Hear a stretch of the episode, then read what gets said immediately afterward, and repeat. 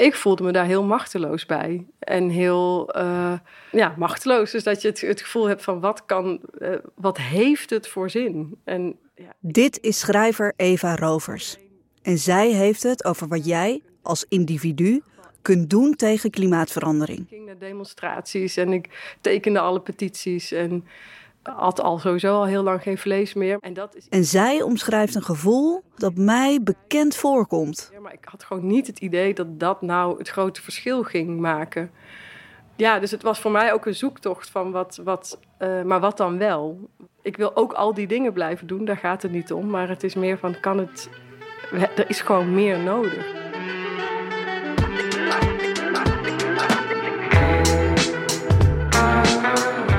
Je luistert naar 180 graden, een podcast gemaakt door mij, Charit Alles. Ik ben schrijver, radiomaker en journalist. En als ik de krant opensla en om me heen kijk, dan heb ik steeds vaker het gevoel dat we in een tijd leven van grote veranderingen. Of het nu gaat om ons mentale welzijn, het klimaat of de opkomst van technologie. Het lijkt wel of echt alles in beweging is. En dat roept veel vragen op. In deze serie ga ik in opdracht van Achmea op zoek naar antwoorden. Of beter gezegd, ik ga op zoek naar een nieuw perspectief. 180 graden is een XCR branded podcast in opdracht van Achmea.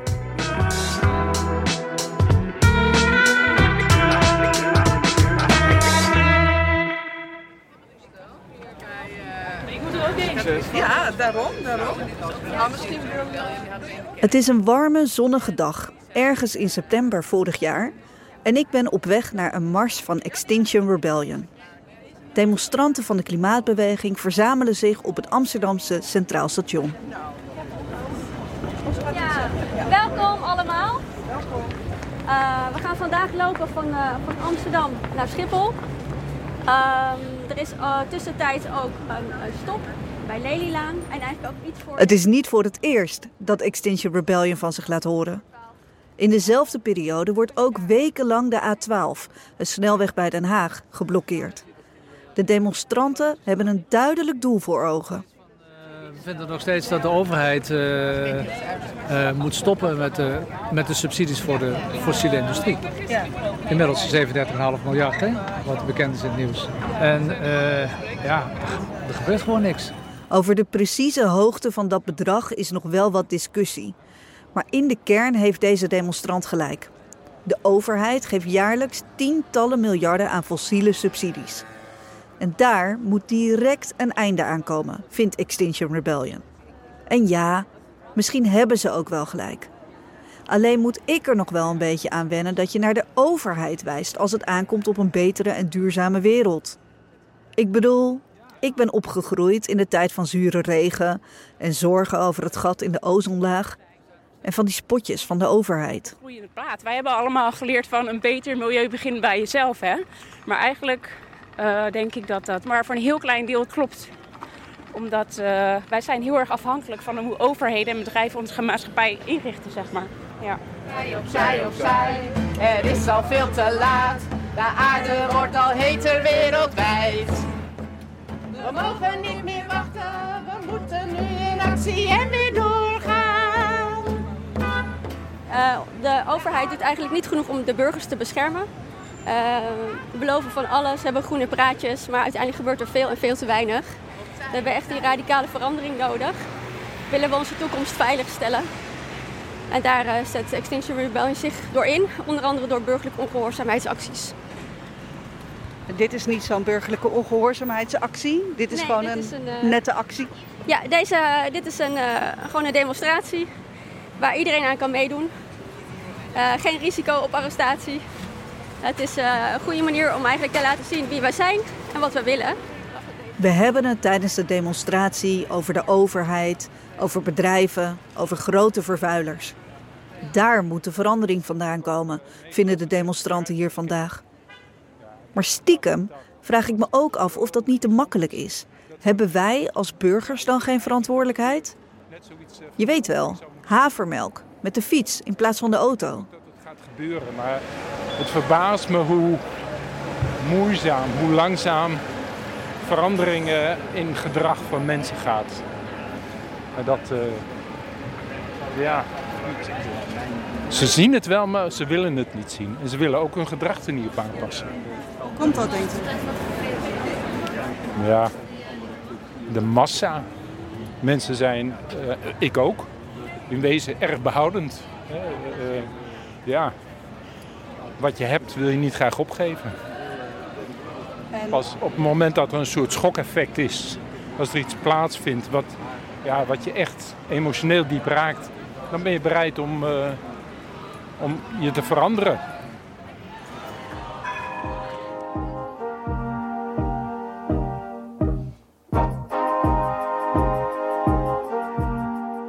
Dat de aarde opwarmt, daar kun je niet meer omheen.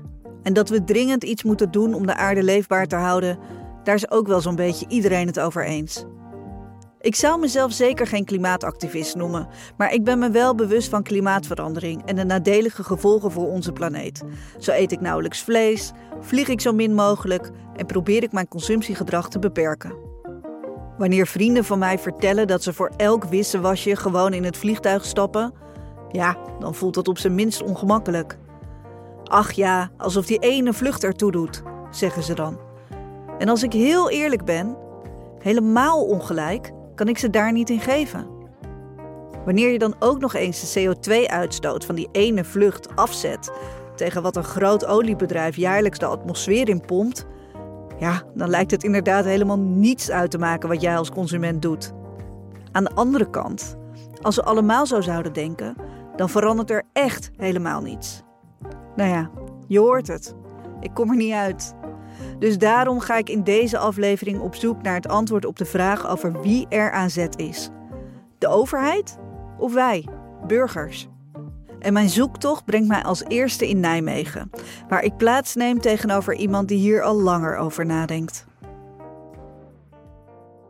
Tegenover je zit eh, Mark Davidson. En ik ben hoogleraar filosofie van duurzaamheid en milieu aan de Radboud Universiteit. Ehm, nou ja, als ik het in één woord eh, zou willen samenvatten, klimaatethicus. Al is wat ik doe wel eh, breder dan dat. Belangrijkste vragen waar ik me mee bezighoud is wat onze verantwoordelijkheden zijn naar de toekomst. De mensen die er nu nog niet zijn. Ehm, we zijn niet de enige die op deze planeet rondlopen. Eh, andere soorten dan de mens. Eh, wat zijn onze plichten tegen hen? En als laatste een belangrijk vraagstuk waar ik me mee bezighoud. Als we dan besluiten om beleid te voeren, milieubeleid, klimaatbeleid. eh, er zijn kosten aan verbonden.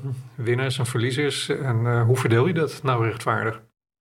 Klimaatverandering. Kijk, we zien nu al de effecten. En die zijn vervelend genoeg.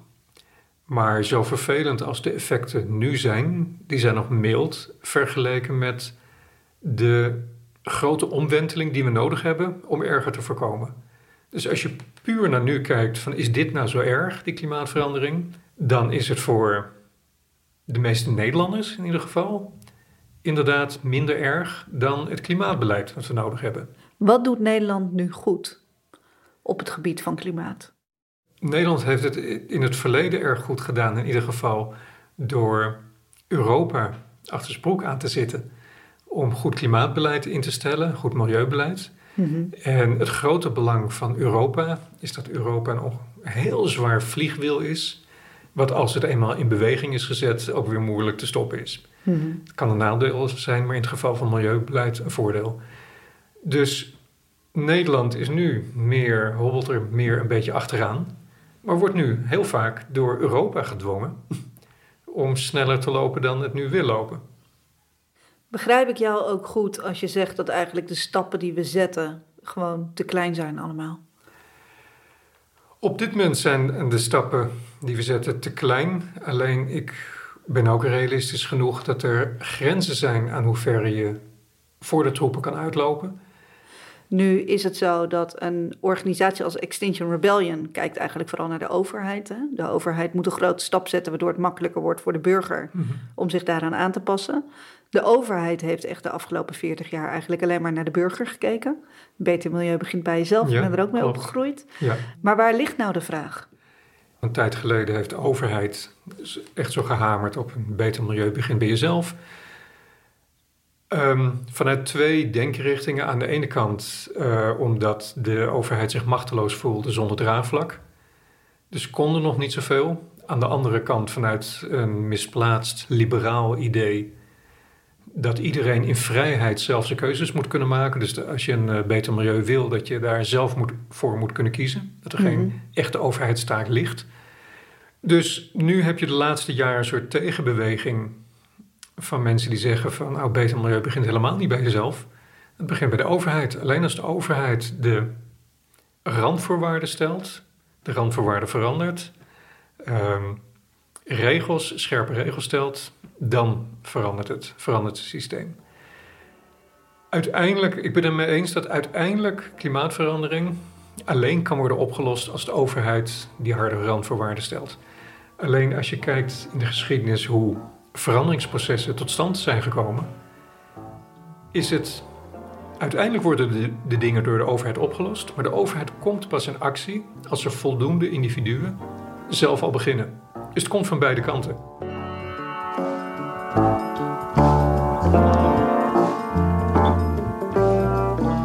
Oké, het komt dus van beide kanten. Alleen is het wel ingewikkeld. Als individuele burger heb je zo je verlangens naar vliegvakanties, grote biefstukken. En als je je ertoe kunt zetten om dat allemaal niet meer te doen en voor een duurzaam leven te kiezen, dan lijkt dat nauwelijks effect te hebben. Hoor vaak van mensen, ja, maar ik voel me zo machteloos. Mhm. Maar dat is helemaal niet nodig, want je moet weten dat ook jouw kleine stappen invloed hebben. Ja, tuurlijk. Kleine stappen hebben ook invloed. Maar het effect is vaak nauwelijks waarneembaar. En dan is het ook weinig stimulerend om ermee door te gaan. Cultuurhistoricus en schrijver Eva Rovers kan hierover meepraten. Je hoorde haar aan het begin van deze aflevering al even. Ik ben op bezoek bij Eva thuis. Een mooi appartement in Hartje Amsterdam. Op drie hoog met een prachtig uitzicht over de drukke stad en het geklingel van trams op de achtergrond. Ja, misschien toch wel de, het raam dicht. Ja, als hij voorbij komt, dan hoor je hem wel. Ja. Ik heb met haar afgesproken omdat de machteloosheid die Eva voelde het begin was van een interessante zoektocht.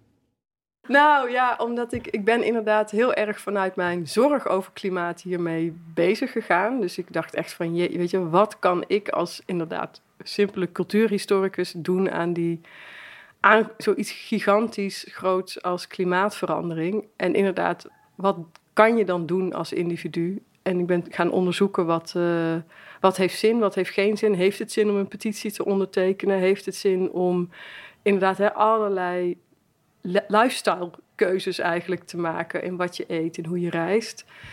En mijn conclusie was ergens ja, dat heeft zin. Het heeft zeker zin om uh, bijvoorbeeld eh, minder vlees te eten, uh, niet meer zomaar in de vliegtuig te stappen. Dat is allemaal heel erg belangrijk. Maar mijn conclusie was ook vooral: het ligt niet alleen bij het individu.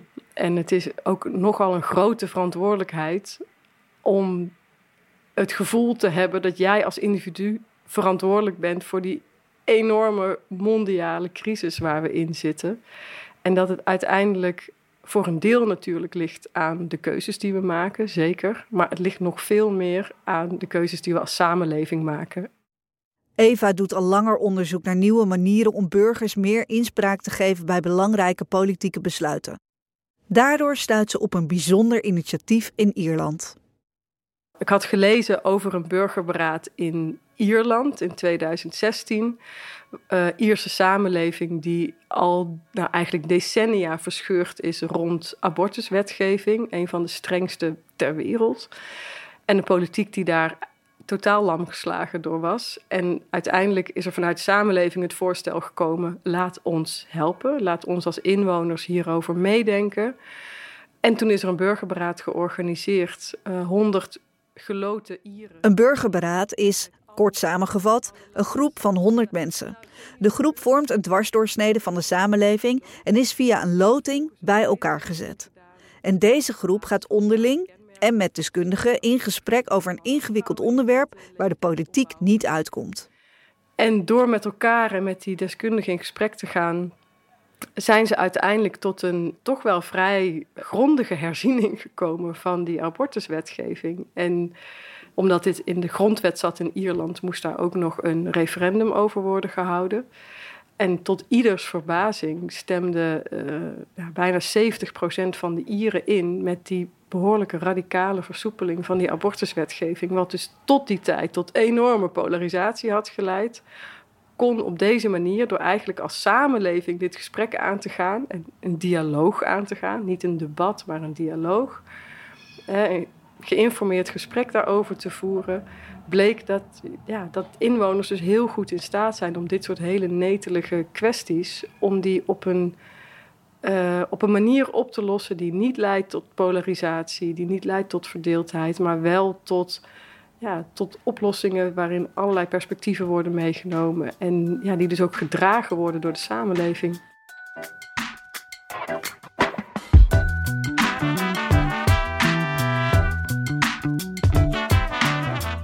Online en via bijeenkomsten kon iedere burger die belangstelling had zien hoe de beslissingen werden genomen. Het burgerberaad in Ierland inspireert niet alleen Eva, ook elders in Europa wordt het opgepikt. Zo starten er burgerberaden in België, Duitsland en Frankrijk over onderwerpen als het gebruik van AI in de zorg of hoe politieke partijen gefinancierd zouden moeten worden. En, hoe kan het ook anders? Een groot aantal burgerberaden over klimaat. En toen dacht ik wel, dit is echt iets waar de Nederlandse politiek een voorbeeld aan zou kunnen nemen. Van, het klimaat is gewoon zo'n gigantisch probleem. Het gaat iedereen aan, of je daar nou bewust van bent of niet. Maar dat, mhm. Dus hier zouden we echt als samenleving over na moeten denken. En daar moeten alle stemmen in gehoord kunnen worden.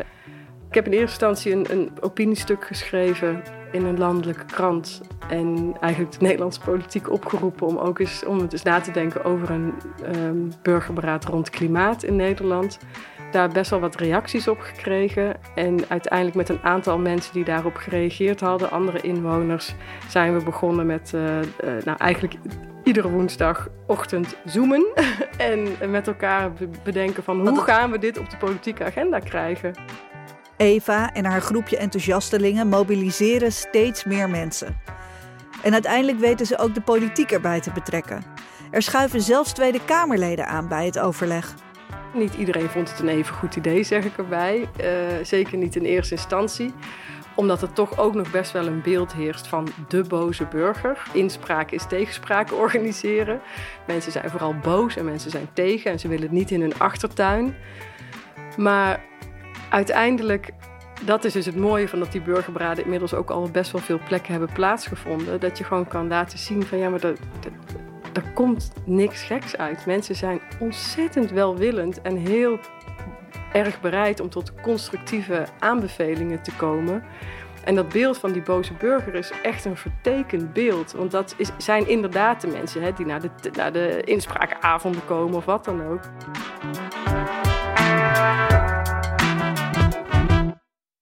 Maar nu dan de grote vraag. Is zo'n burgerberaad dan ook dé manier om zo'n groot en complex thema als het klimaat te bespreken en om vervolgens tot concrete maatregelen te komen? Ik heb me nu de afgelopen paar jaar echt heel erg ingezet voor een burgerberaad uh, rond klimaat. Daarbinnen kan je allerlei uh, onderwerpen bedenken. Er is nu natuurlijk veel discussie over uh, fossiele subsidies. Ja, ik zou een hele interessante vraag vinden. Hoe gaan we die afbouwen? Uh, want daar zijn nogal wel wat afwegingen te maken. Maar bijvoorbeeld ook uh, de landbouw. We hebben natuurlijk afgelopen jaren gezien dat er, dat, dat tot ongelooflijk veel onrust bij boeren leidt. Uh, maar dat de politiek er toch ook niet echt uitkomt om tot toereikende maatregelen te komen. Vanuit de politiek wordt er positief gereageerd op deze nieuwe vorm van inspraak vanuit de samenleving. Maar toch vraag ik me ook wel een beetje af of we wel echt zo'n burgerberaad nodig hebben. We hebben toch al een systeem waarbij, oké, in theorie, een afspiegeling van de samenleving met elkaar over ingewikkelde onderwerpen praat, namelijk de Tweede Kamer. Maken we het niet veel te ingewikkeld door er ook nog weer burgerberaden naast te zetten? Eva is hier optimistisch over.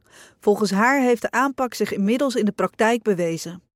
Het mooiste is dat de rest van de samenleving ook zichzelf echt herkent in dat burgerberaad. En dat is hè, dat iedereen moet naar zo'n burgerberaad kunnen kijken en kunnen denken: daar zit in ieder geval één iemand zoals ik tussen. Ja. En die heeft ongeveer hè, dezelfde opvattingen en maakt dezelfde afwegingen. En dat is iets wat vaak als mensen naar een Tweede Kamer kijken of naar een gemeenteraad niet hebben. Ja. En dat, Ja. dat maakt dat heel veel mensen zich ook letterlijk niet vertegenwoordigd voelen. En vaak ook niet vertegenwoordigd zijn. Nee. En dat, ma- ja, dat, dat is een heel groot verschil waarom ja, die uitkomsten van zo'n burgerberaad vaak ook echt wel gedragen worden door de samenleving. Om tot een representatieve groep van 100 mensen te komen, wordt er dus geloot wie mag meedoen. Deze mensen ontvangen vervolgens een uitnodiging. Zo voorkom je dat alleen de actieve enthousiastelingen het voor het zeggen krijgen. Maar dan is er nog een ander obstakel. Niet iedereen zal op de uitnodiging ingaan.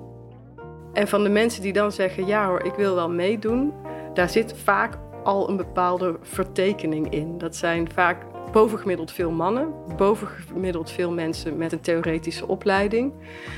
Dus wat je dan doet, is een tweede loting. En dat noemen ze een gewogen loting, waarbij je rekening houdt met bepaalde kenmerken. Ongeveer 3% van de Nederlanders gelooft echt niet in klimaatverandering. Nou, dan moet je zorgen dat in je burgerberaad dus ook 3% mensen zitten die die opvatting hebben. En er is, geloof ik, nu 25% die zegt van, ja, ik ben er niet echt mee bezig. Nou, dat dus ook een kwart van je deelnemers moet er niet echt mee bezig zijn. Het klinkt in mijn oren bijna onmogelijk om zo'n groep mensen bij elkaar te krijgen. Maar volgens Eva laten de burgerberaden uit omliggende landen zien dat het mogelijk is om echt een groep samen te stellen met mensen die een ware afspiegeling van de maatschappij vormen. Ze gaan vier, vijf weekenden met elkaar in gesprek. Daarbij kunnen ze ook de expertise van anderen inroepen. Dus dat kunnen eh, wetenschappers zijn, maar kunnen zeker ook ervaringsdeskundigen zijn. Om inderdaad te zorgen dat, dat die gesprekken meer zijn dan alleen maar ik vind dit of ik vind dat. Maar dat je echt jezelf ook laat informeren. Deelnemers kunnen ook heel nadrukkelijk zelf deskundigen uitnodigen. Dus ze hoeven het echt niet alleen maar te doen met wat ze opgediend krijgen. En dat zorgt er ook voor dat ja, inwoners, ook, of die deelnemers, zich ook veel meer eigenaar voelen van dat hele proces. En niet het idee hebben van, nou ja, ik krijg gewoon maar informatie aangeleverd en daar moet ik het mee doen. Het burgerberaad is nog niet officieel ingevoerd. En wanneer dat gaat gebeuren is nog niet helemaal duidelijk. De demonstranten van Extinction Rebellion hebben in elk geval niet het geduld om te blijven wachten. Denk je dat het nut heeft, wat we hier doen nu? Ja, ik denk het wel. Eh, natuurlijk, als je thuis zit en je denkt: Goh, ga ik helemaal naar Den Haag lopen? Eh, hoeveel energie kost me dat en wat gaat het opleveren? Dat is natuurlijk een soort van weegschaal. Maar eh, we zijn nu heel erg zichtbaar in de stad. En we doen dat vaak. En er is gewoon, dat zien wij echt bij aanmeldingen en zo, er is gewoon een hele grote groei van mensen die denken: hé, hey, ik wil daar ook bij horen en ik wil me ook inzetten. En als, het schijnt als 3% van de, ehm, van de burgers zeg maar, denkt: hé, hey, ik sta hierachter, ik ga me hiervoor inzetten, dan krijg je heel het land mee. Dat is in het verleden gebleken bij zulke soort eh, eh, bewegingen, zeg maar. Ja. Dus we hebben 3% nodig. We hebben 3% nodig om te beginnen. Ja.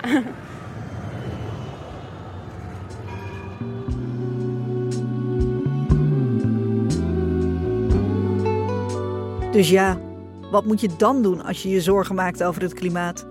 Jezelf vastlijmen aan het asfalt? Ja, dat kan altijd natuurlijk. Maar Mark Davidson heeft ook nog een paar andere ideeën. Er zijn eh, verschillende dingen die je concreet kan doen ehm, als individu.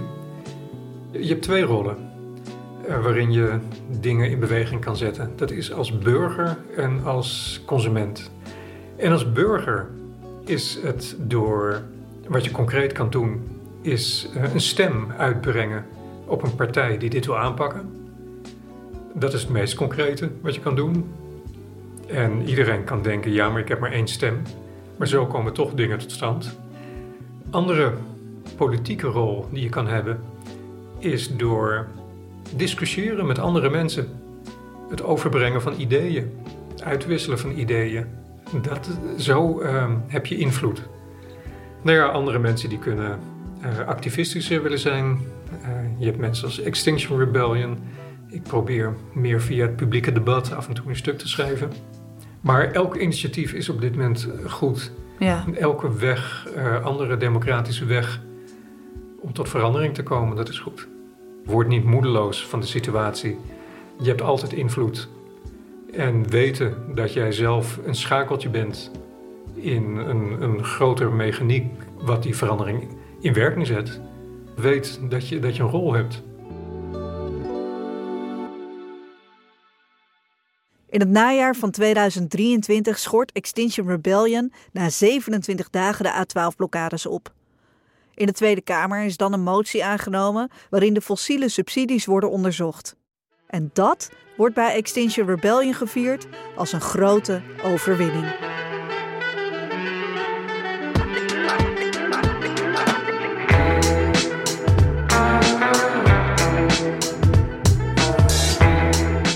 Dit was 180 graden, een podcast van Achmea. Bij Achmea wordt elke dag opnieuw nagedacht over grote maatschappelijke uitdagingen, zoals bijvoorbeeld duurzaamheid. En om impact te maken is talent dat ergens voor wil gaan onmisbaar. Meer weten over hoe het is om te werken bij een van de grootste financiële dienstverleners van Nederland? Kijk dan op werkenbijachmea.nl. Zorg dat je geen aflevering mist en abonneer je op 180 graden in de NRC Audio app of waar je ook naar podcast luistert. 180 graden is een XTR branded podcast in samenwerking met audio agency Airborne en Achmea. Mijn naam is Charit Alles. Dank voor het luisteren.